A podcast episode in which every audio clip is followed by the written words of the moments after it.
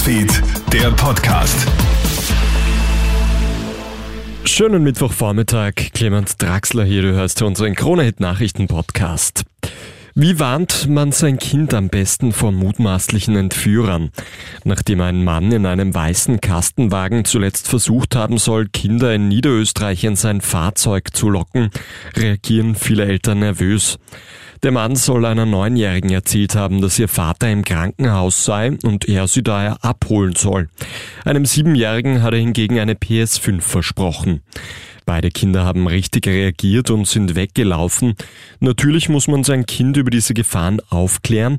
Hysterie ist aber kontraproduktiv, warnt Kinder- und Jugendanwältin Elisabeth Harasser. Also das wäre schon wichtig, dass man die Kinder jetzt nicht verängstigt, dass sie sich dann nicht mehr hinaustrauen, sondern dass man ihnen sagt, es gibt diese Leute und es gibt Leute, die wollen Kindern oder auch Erwachsenen nichts Gutes, aber da kann man sich ja dagegen wappnen und es gibt Möglichkeiten, dem zu entgehen.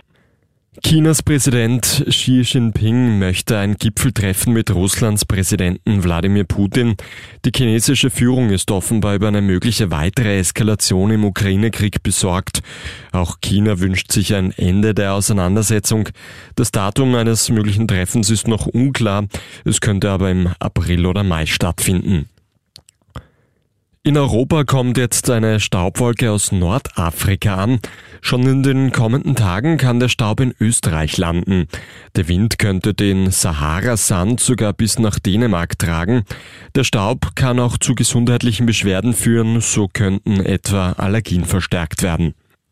Und die Neuauflage des Champions League Finals findet einen klaren Sieger.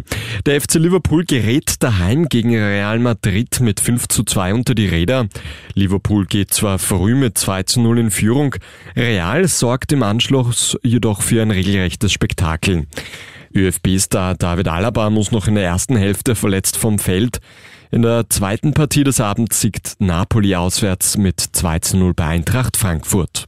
Vielen Dank fürs Einschalten. Das war der Kronet Nachrichten Podcast für heute. Ein weiteres Update gibt's dann wieder am Nachmittag.